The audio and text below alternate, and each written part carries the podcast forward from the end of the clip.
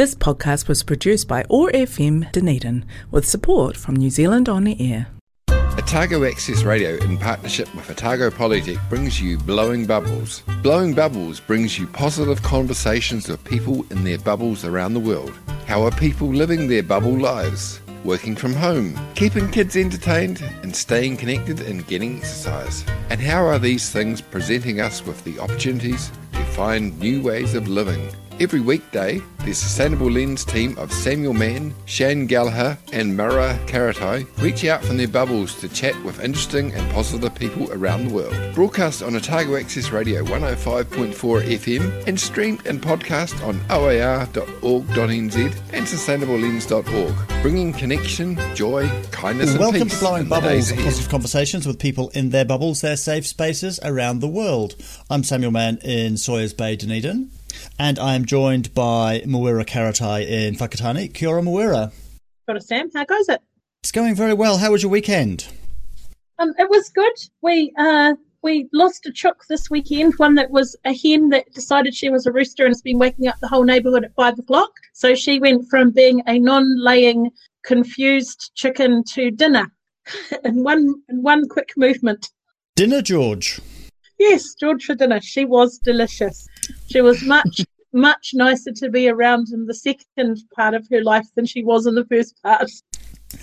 And who are we introducing today? Um, it is my very great, great pleasure to introduce my friend Shay McLean Brunetti, who is a teacher at Whakatane High School. She has been, um, she's the head of English there, which is, oh, I know her dad, which is how I met her. He was the uh, a very long term principal at Whakatane Intermediate School. She's been teaching since 2005, which is a really long time to be teaching. Welcome, Shane. thanks for joining us. Kia ora. Thank you, Mawera. Nice to be here. Welcome, Shay. Shay, how was your bubble life? I know that's stretching back a bit now. Yeah, yeah, it was quite interesting. I I've actually just returned recently returned to school. I was on a I was fortunate enough to to get, get a um a TeachNZ scholarship to do my masters in education. So my year of study um, ended up looking quite different than what I had um, planned it to look like. Uh, so yeah, it was it was quite interesting. I, I was studying online anyway, and I actually found that quite a isolating kind of experience. So I guess COVID kind of actually reinforced that. Um, so yeah, it was it was was quite different. So you you weren't in the classroom during lockdown or, or doing your classroom No, remotely during lockdown? No, I wasn't in the classroom at all. No, I wasn't in the classroom at all. So uh, that's kind of a mixed blessing, really, isn't it? So a lot of my colleagues uh, had to really quickly get up to date with with technology and um, how to teach uh, by distance and online, whereas I kind of avoided that. But then I kind of had my own challenges in terms of being an online learner. So in some ways, I kind of feel like I uh, escaped the the stress and the pressures of having to prepare pretty quickly um, for the COVID for, for COVID and, and and having to teach. Uh, but however, I kind of found it was was quite a different experience as well. Um, I, I am looking forward to returning to work because apparently there's all these amazing resources online that all the teachers created. So I kind of feel like I've cheated a little bit. I'll have access to all of those. So you took the time off to do your masters, and then um, found yourself at home with your children, who were also working online, presumably. Yeah, that was that was quite stressful. Um, I think as as you know, Mawera, like um, uh, studying is just I wasn't really prepared for how all encompassing it would be. Um, it it really takes over your your your whole life really in terms of all your thoughts, dreams. Um, you know, we're just talking about academic reading. You know, you're constantly swamped by the readings every time I'm sort of doing assessments. There's always more that you can do. Um, and then so having my children at home did create real challenges. My my husband um, was at home for four weeks, which wasn't too bad um, because at least he kind of um, he would take over and look after the kids when I was because when I locked myself away in, in the study. Um, however, when he went back to work in level three, that's when I actually yeah the, the the stress levels really went up because it was trying to take care of the home learning um, and sort of stay in the in the study zone really. Um, so on those days, like leading up to those assessment deadlines, my, my children were pretty much left to their own, literally their devices, um, and basically had full full access to the kitchen. Um, but yeah, I, I really um, sympathise with with a lot of parents. It's that, that I think it was that guilt thing. I think I found the hardest, trying to to um, commit to my to my study and fulfil those commitments, and um, also being a, a parent. As a teacher yourself, did you have to sit on your hands to to not barge in and say, "I could do this"? That teacher's got it all wrong. This is the way we should be doing it. Yeah, I did, and it was quite interesting because both my children are. I've got a. I've got two daughters. One who's uh, eleven, she's year seven, and another daughter who is year four. Um, and they both went to different schools, and um, the work from both the schools was quite different. One was really structured, really organised. Um, so my um, one of my daughters, she was completely fine, whereas my other daughter, I found the work quite ambiguous. So um, if I left her to her own devices, she probably would have finished it in like about 20 minutes. Whereas, so it was trying to kind of flesh it out. So it was something um, a bit more meaningful and um, kind of kept her busy for a bit longer. So yeah, I did I did find that quite hard.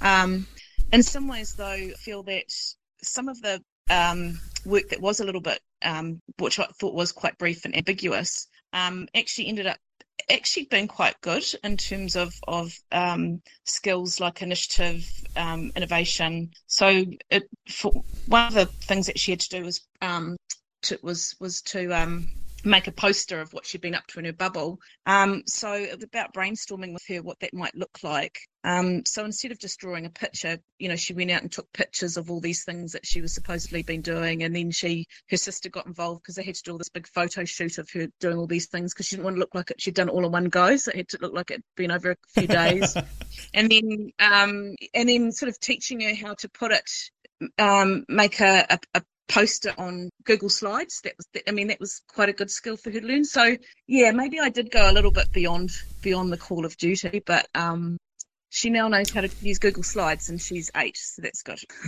We've certainly had conflicting reports from all the people we've talked to about whether or not people appreciated the the structure, the, the places that sort of did online.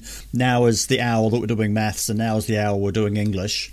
And some people really yeah. liked that, and other yeah. people said, "I'm glad we didn't do that. What we had was projects. They basically told us to go out and build a fort, and you know, we, we, we would learn some maths while we were doing it, and that really worked for us. But we've heard that from both sides. I suppose there's not an actual answer to yeah. it. No, no, no. And, and what is learning? You know, um, and I think that's one thing I thought of. You know, with my children, it was with my own children. It's like learning can look so differently in different contexts as well. Uh, let's go to the first of your music choices. Let's have Florence and the Machine. Dog Days Are Over. Why this one? Um, this was actually my wedding song. This is the song that played as soon as they announced that my husband and I were actually husband and wife. Um, again, it, it, it's quite an ambiguous song to me. It's kind of quite positive. It's, I guess, when I um, married my husband, I suppose there was a certain element of I kind of felt like I was never going to be alone again. It was sort of those days are over. So I kind of found it was quite a positive, uplifting song to kind of end our, our wedding ceremony. Um, and I think um, if you look at the song, it can be interpreted in different ways. But one way is is um, one one interpretation is uh, yeah, sort of saying goodbye to a certain part of your life and and um, looking forward to the next phase.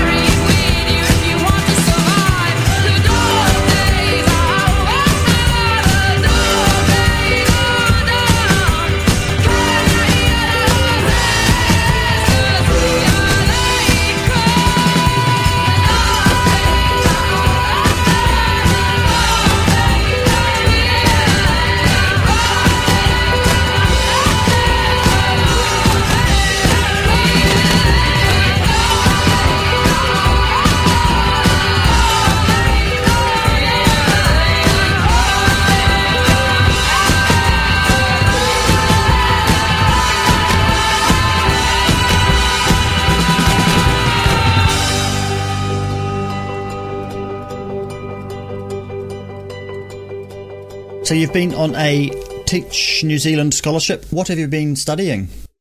Oh, right. So I, um, so but, um, of Education, um, predominantly Maori education. So teaching in the at, um, a school like Whakatane High School of, in the Bay of Plenty, our role is fifty percent, fifty-two percent Maori.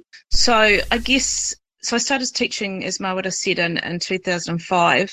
Um, and one of the reasons why I wanted to focus on Māori education is because some of the issues facing our Māori students are still there. Um, and like many teachers, I feel like for the last 15 years, we've been banging our heads trying to close the gap um, that exists. Um, so I guess I really wanted to find out a few more, get some answers to the questions I had. Um, however, I, I've kind of probably come away with with more questions than answers. Um, and it's the main thing is there's no silver bullet. Um, and you know, there's there's there's lots of of, of factors um, that play a role in that. But I guess it's trying to identify the factors that that I can actually change and um, and how I can actually work with my my students to to create um, positive educational outcomes and, and try and close that gap in disparity. What is it that you teach? So I teach English. Um, uh, um, so one of the things I found is that um, English is a subject um, students pretty much can can take English right till they leave school. Um, other subjects that require a lot more tougher um, prerequisites um, mean that students their journey kind of ends sort of before they get to to a senior level.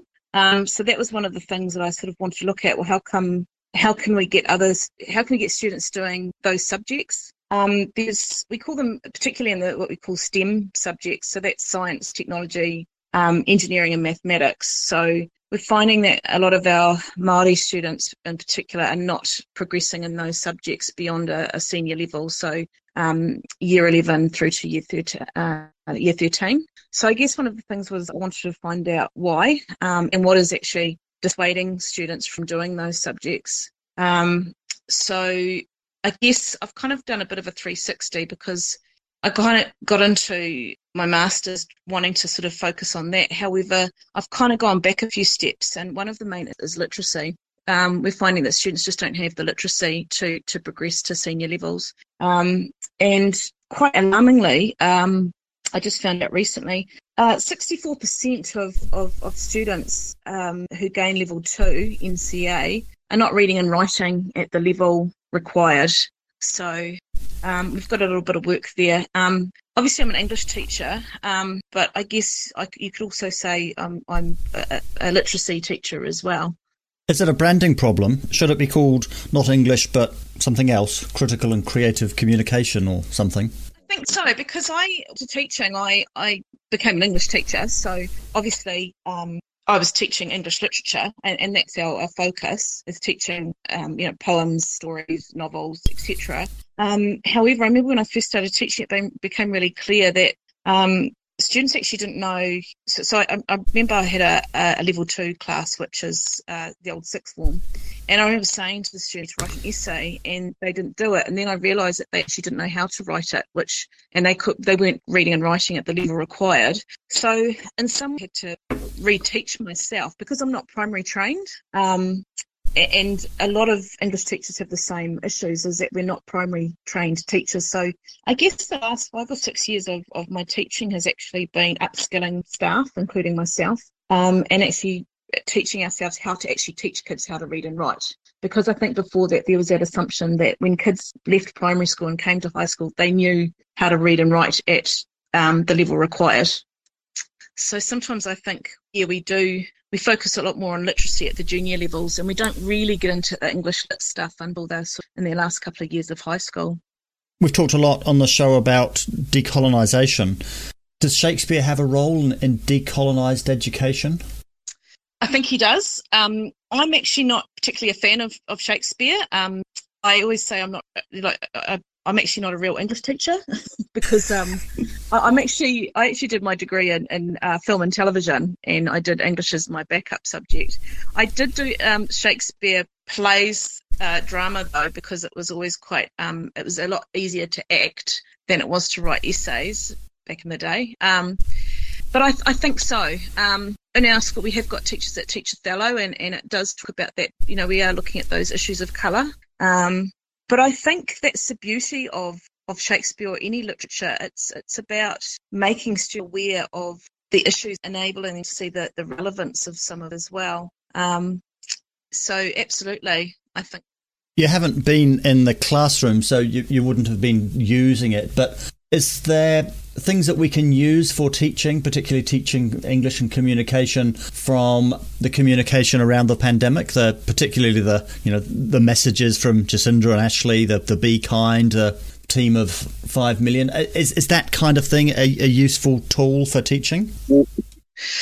Yeah, and yeah, I think I think there's lots of things that have come out of COVID. Um, one is how important it is for student um, student led learning and and the need for students to actually take responsibility for their own learning. Um, from what I understand, the students who didn't engage um, and uh, didn't keep up with the work, you know, have really struggled post COVID. So I think if we took at the look at if we're going to be technical and look at the key competencies, which is part of our curriculum, um, I think some of those came a lot more uh, stood out a lot more. So obviously one of them was um, was the the self um, management, and also like you said, I, I think it's students to be have a lot more one on one with their with their um, teachers. So, like you're saying, I think you know they had to learn pretty quickly, kind of an etiquette in terms of of um, online interactions. Um, so, and also it kind of forced them to to, to, to you know reinforce how important those teacher student relationships are. Yeah. I wonder if we're going to see a a footprint, fingerprint perhaps, of the COVID experience in the the in the careers of the people who are high school students now. Is it going to give them a different view as as to what they should be could be doing in their careers and how they are expressing themselves? Well, I guess I'm kind of feeling quite smug, really, but I, I think it's reinforced that regardless of, of what happens in the workplace, we're always going to need uh, students always going to need a good uh, a good level of literacy and, and numeracy. Um, you know, if kids can read and write and um, and solve mathematical equations, they pretty much can do anything, and um, it, it, it means that the everything's kind of covered. I, I, I do feel that we we do sometimes um, force students to make quite d- um, de- decisions in terms of their career pathways, and and and I, I'm not. I, I'm not really sure how I feel about that. Really, I, I I've always said to, to students, as long as you keep all your bases covered and you you stick with your subjects that are literacy and numeracy rich, um, you know you've you've got plenty of options when you leave school.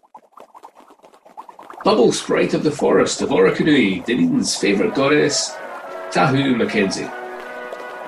Kia ora koutou, ngā mihi aroha ko tāua. Hope you're all having stay superstars versus. I really hope what is happening this journey and to going to be very rewarding, very sustaining for you more each day who nature's art make it is better. Thank you.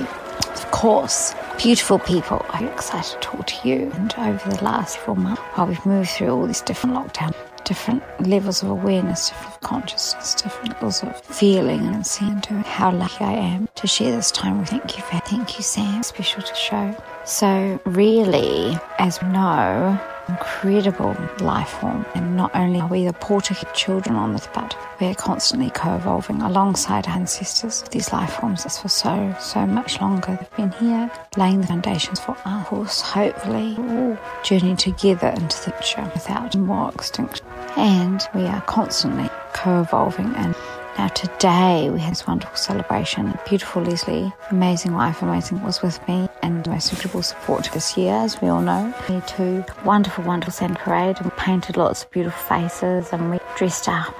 Leslie paraded about with 40,000 people, residents of Stunny, dressed as a Kiwi, which is highly appropriate as she's now looking after the baby Kiwis at My Heart's Home Orokonui Sanctuary.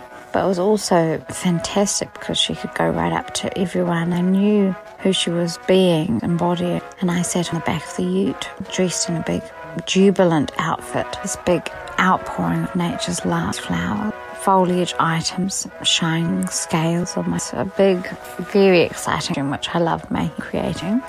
And Sam very kindly termed Goddess of Nature, which I'm very honoured by. And we had, instead of my partner who has done this for many years, we had one of our trainee rangers, Tim, dressed up as tuatara. Tim, of course, was somewhat larger than my partner and had to make several adjustments along the way. He couldn't lie on the roof of the ute because he buckled it. And for these reasons, health and safety, had to lie at my feet, the feet on my throne, on the back of the ute and wave and gesticulate as a tuatara as we made our way down the main street of Dunedin, the heart of Ortistunny. And it was very spectacular, really wonderful.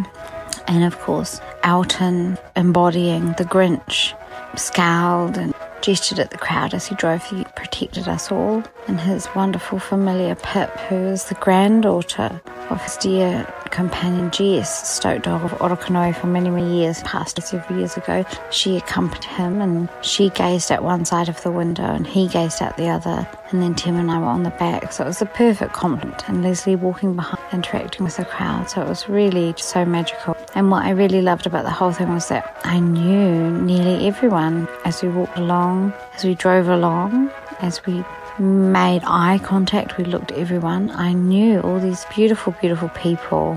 And we know that about 40,000 people attend the Santa Parade. So it was wonderful to know that where I live, where I love, Ōtepoti Dunedin, I know all those people. And I really think that whoever we are, wherever we are, that act of recognition is so powerful and so. So I really hope that for you, whatever experiences you are having, you're encountering that sense of community, that sense of belonging, that sense of recognition. You are feeling recognized and you're recognizing those around you and you're feeling a sense of embrace and treasuring and cherishing of one another, especially at this time of year. And I'll look forward to talking to you tomorrow. Thanks. Ka kite.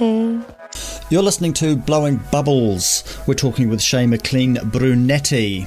Shay, uh, as um, as I've been working through my doctorate study, looking at imagination and um, the impact of not cultivating the imagination of our young people, how how have you seen that change over time? Because it seems to me through my work that um, kids have um, maybe becoming less imaginative or less able to apply their imagination in their schoolwork, and that the um, time that they spend on devices is actually them actually living in someone else's imagination, and therefore this becoming a bigger issue. Are you finding that?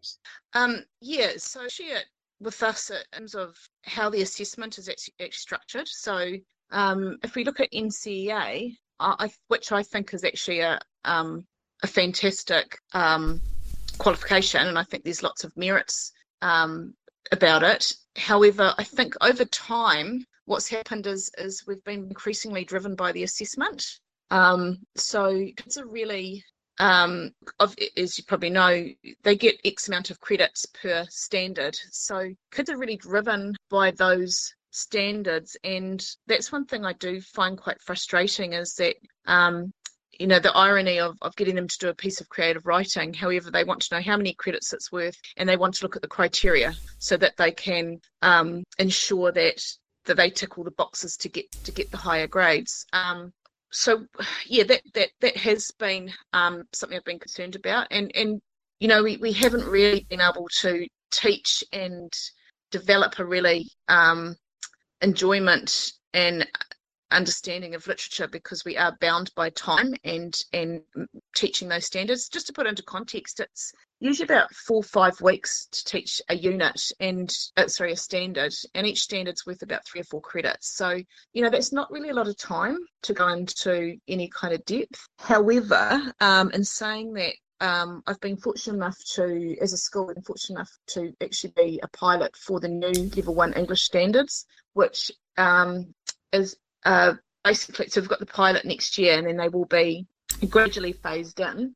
Um, but the the whole reason for the new standards is is to actually um, focus more on the teaching and learning rather than the assessment. So we'll have a lot more time to teach, um, and also the way they're going to be um, assessed is is that's where the imagination thing comes in. Students can actually um, choose the, you know they can choose how they they want to complete these tasks. And um, as long as um, they I mean there will be a criteria but it, it, it's a lot more open to interpretation. So I think that's really positive is that we've that the ministry have actually acknowledged that we do actually need to focus on on teaching and learning and also uh, literacy and numeracy as well as part of that as well. So it's it's sort of so instead of doing say two or three standards a, a, a term we're looking at one for the whole term we're four in total so pretty much one per per term. So as um, a department we're really looking forward to being teachers of learning again rather than a, a teachers of assessment or assessors You're talking about literacy, and the traditional literacies are numeracy and reading and writing. Is, is it a useful thing for, te- for for us to be thinking about other forms of literacy? There's we, we certainly know people talk about emotional literacy, and uh, I don't know if there's a well-being literacy. Maybe I just in, invented that. Is there an imagination literacy, or, or or is that diluting the impact of the the literacy and the numeracy?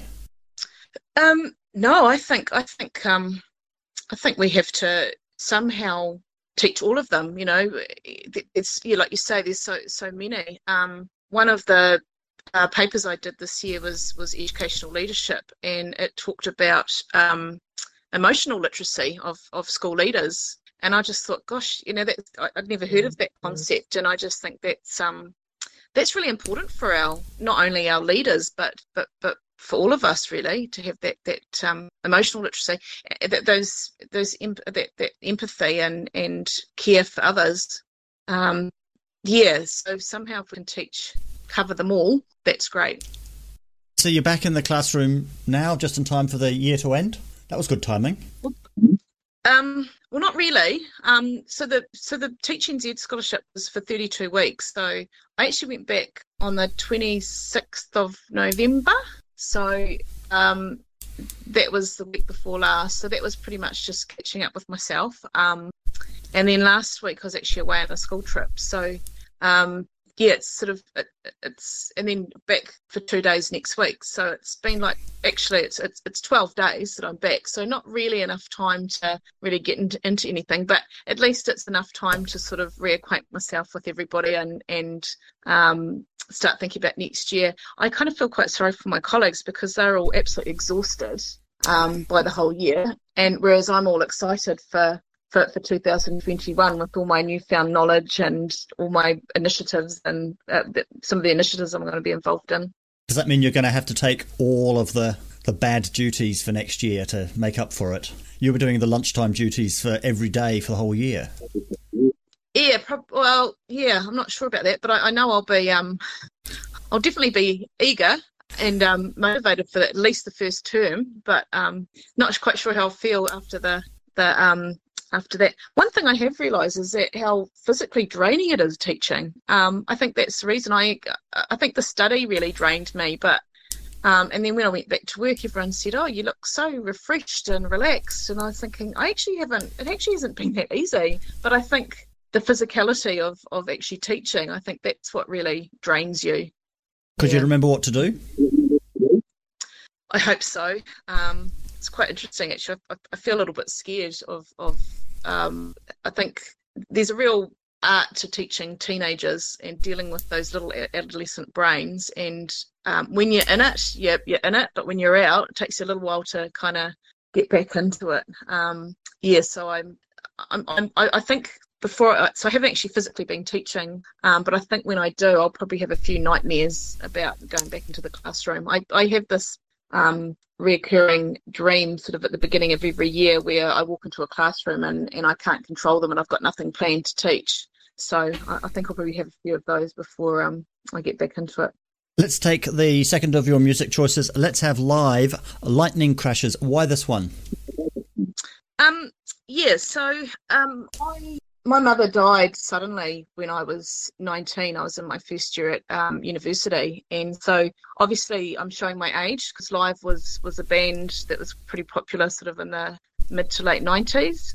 Um, I really like the song because I remember when my mother died, um, like any death, as you know, there's kind of two ways you can kind of deal with it. One is to kind of lose yourself in your grief um, and to an extent kind of stop living yourself, or you can kind of um, you can actually use it as a way of of, of turning your life around and, and moving on and um, kind of coping and kind of living up to the legacy that the person who passed away has left has left you, which is how I kind of how I kind of coped with it. Um, so I don't know if you've seen the music video, but it deals with the it, it deals with um with with birth and, and death, and I guess for me it kind of represents my my rebirth as a person because obviously when my mother died, I I kind of it was a, a huge turning point, um, and it was sort of the beginning of of a new a new um a new life really for me. So I guess that's where that's come from.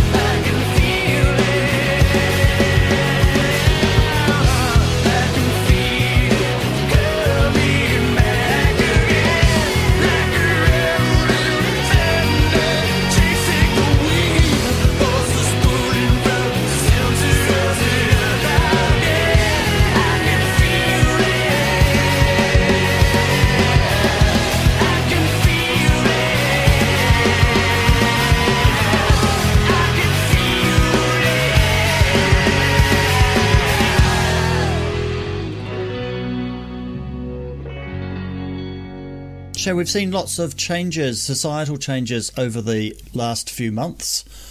What do you think is going to stick, and what do you hope will stick?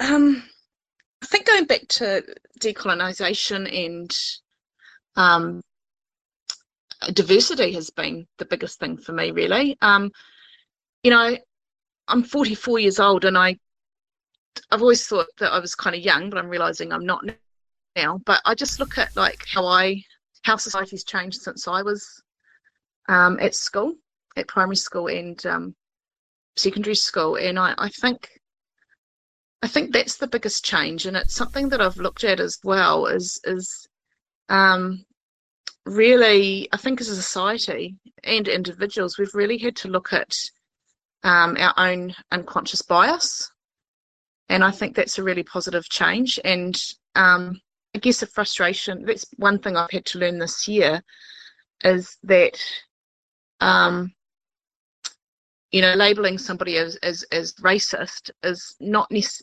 isn't always particularly positive because it's not not something that people like to be called. Um, however, supporting them to to address or understand their own unconscious biases is a lot more powerful. I feel. Um, so, yeah, that's something I feel that we're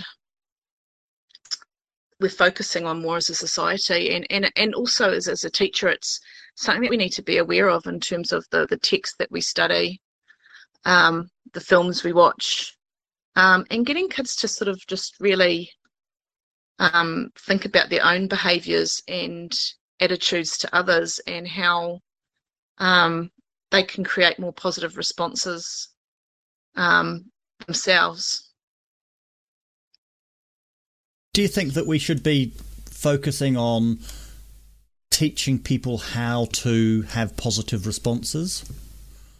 Is that a thing which we're aware of in, in, in teaching kids?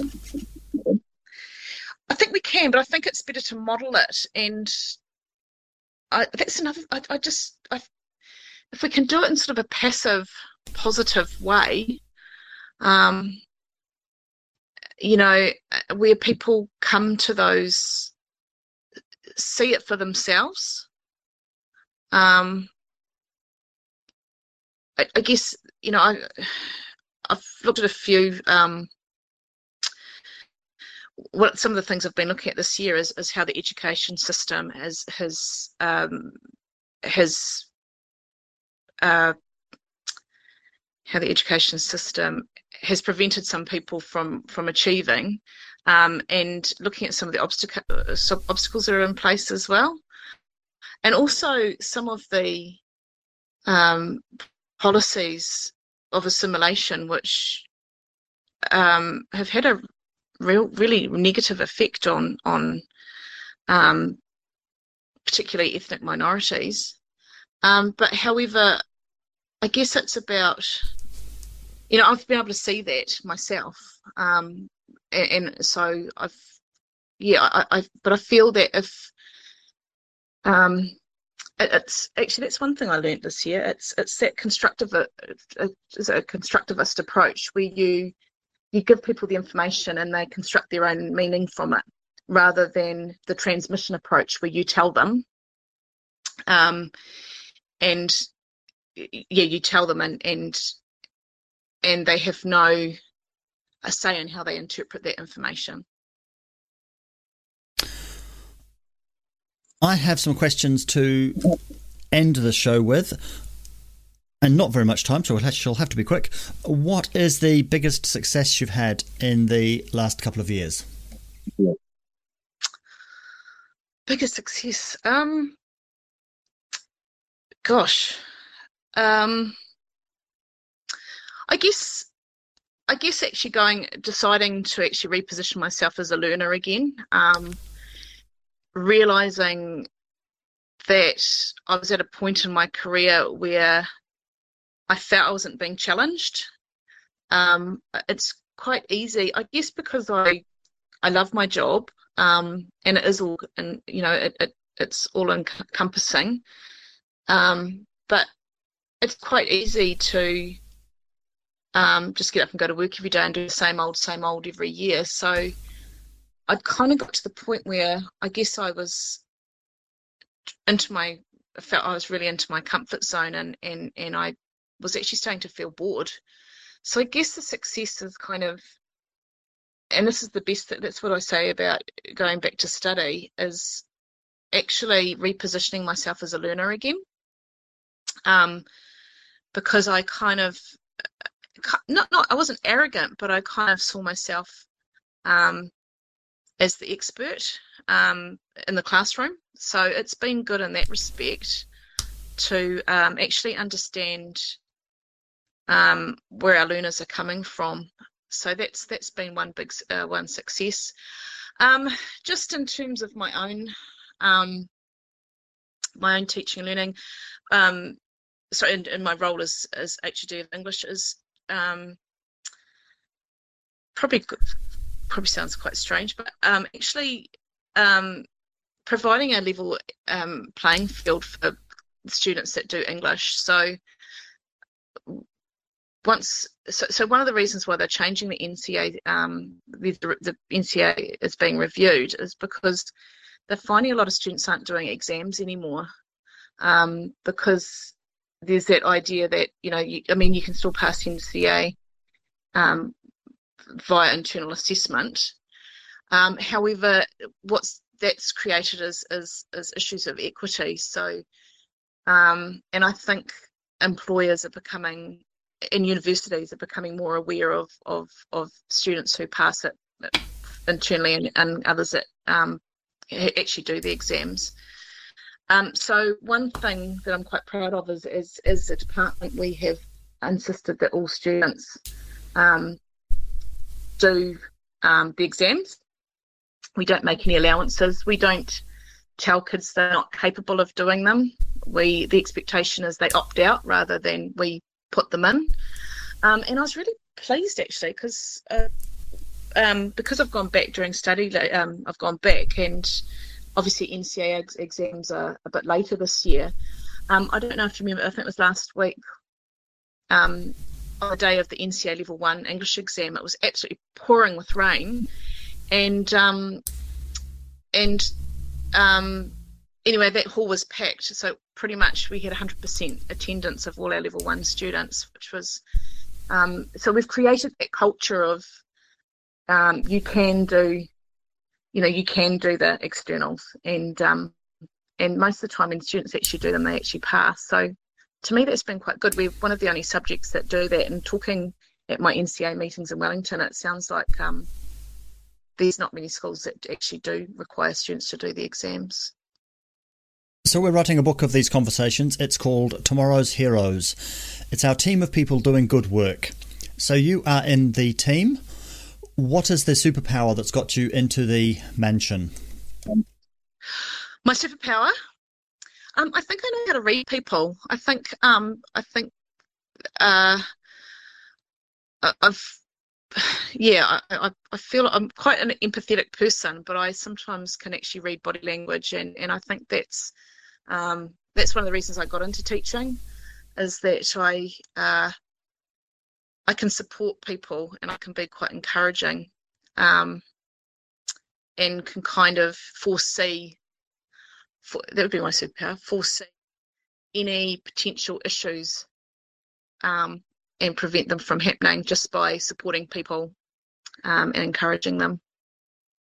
So do you consider yourself to be an activist? An activist. Um, by default, I'm actually quite political.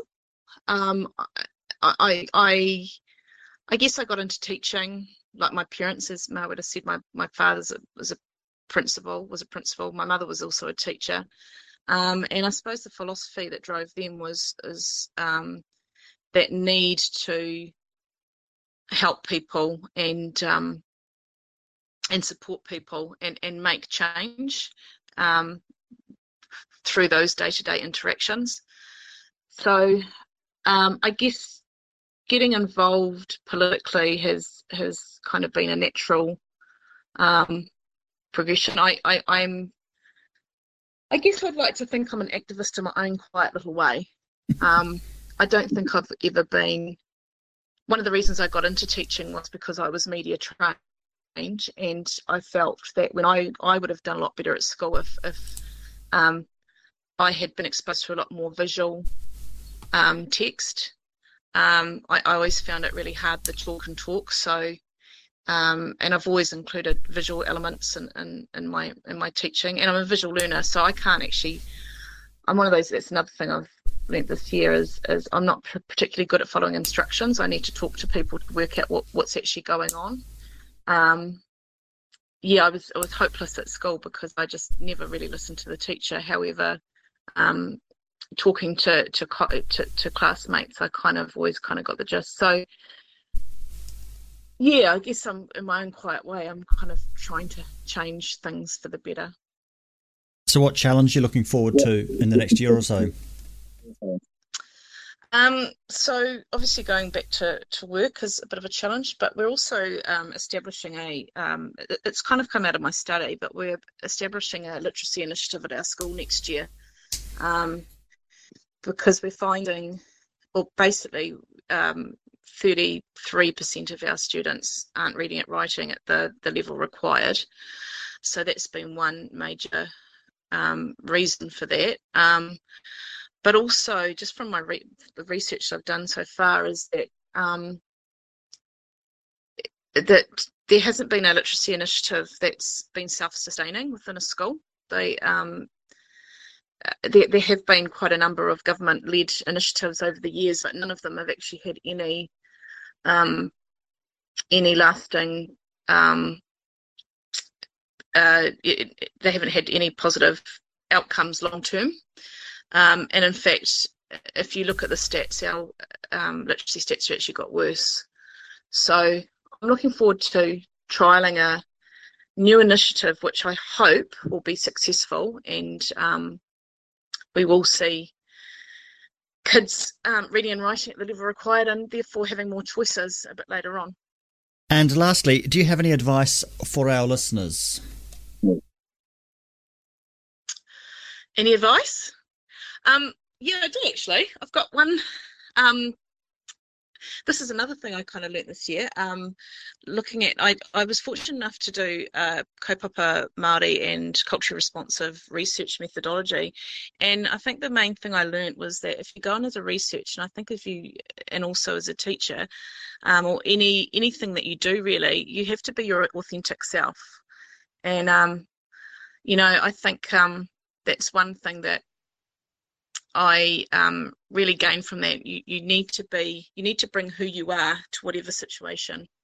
Um, you don't need to reinvent yourself to to to make change, um, and also um, we have so many different aspects to our identity that we don't necessarily celebrate. You know, it's important that we celebrate all those aspects. Thank you for that. Mawera. Shay, um, one of the things that I've really um, taken from your kōrero today has been that notion of positioning yourself as a learner, and certainly I'll be doing quite a bit of thinking about that in terms of our young people who are struggling in schools at the moment and what do they actually position themselves as. So, thank you very much. Thanks for your commitment to education and for all the great things that you do in our community. Yeah. Um. Thanks so much for the opportunity. I feel really privileged that you asked me. Um. I hope that I hope that I've said something worthwhile. But um. Yeah. Thanks again for the opportunity. I really appreciate it. Thank you. Thank you very much for joining us. Thank you.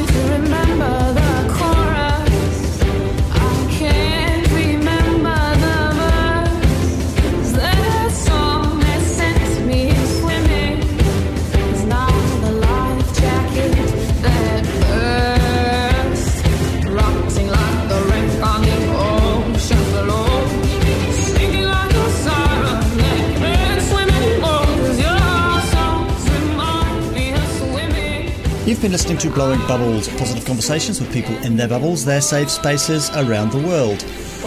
Brought to you by the Sustainable Lens team, which is brought to you by Otago Polytechnic. We're broadcast on Otago Access Radio every weekday afternoon at 3 and streamed and podcast on oar.org.nz. You can find us on Facebook and subscribe wherever you get your podcasts. We had a contribution today from Tahu McKenzie. We're listening to Florence and the Machine Swimming. Can't beat a good swimming song. I'm Samuel Mann in Sawyers Bay, Dunedin, with Mawera Karetai in Whakatane and also in Whakatane, Shay McLean Brunetti. We hope you enjoyed the show. Then all of a sudden, I heard a. It started in my chest and ended in my throat. Then